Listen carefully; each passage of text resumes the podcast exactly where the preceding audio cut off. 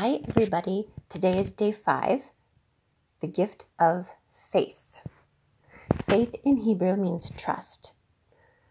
We're going to read Romans 8:24. We are saved by trusting, and trusting means looking forward to getting something we don't yet have.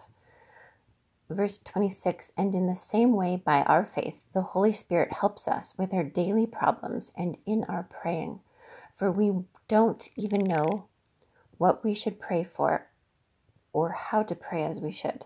But the Holy Spirit prays for us with such feeling that it cannot be expressed in words.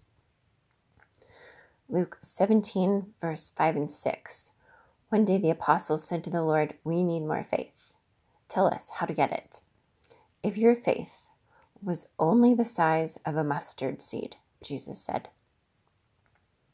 So, no matter what you are facing today, or something feeling like a huge giant right now in your life, wherever the country you are listening from, all you need is faith the size of a mustard seed. Trust Him. He has you, He is for you. Talk to Him.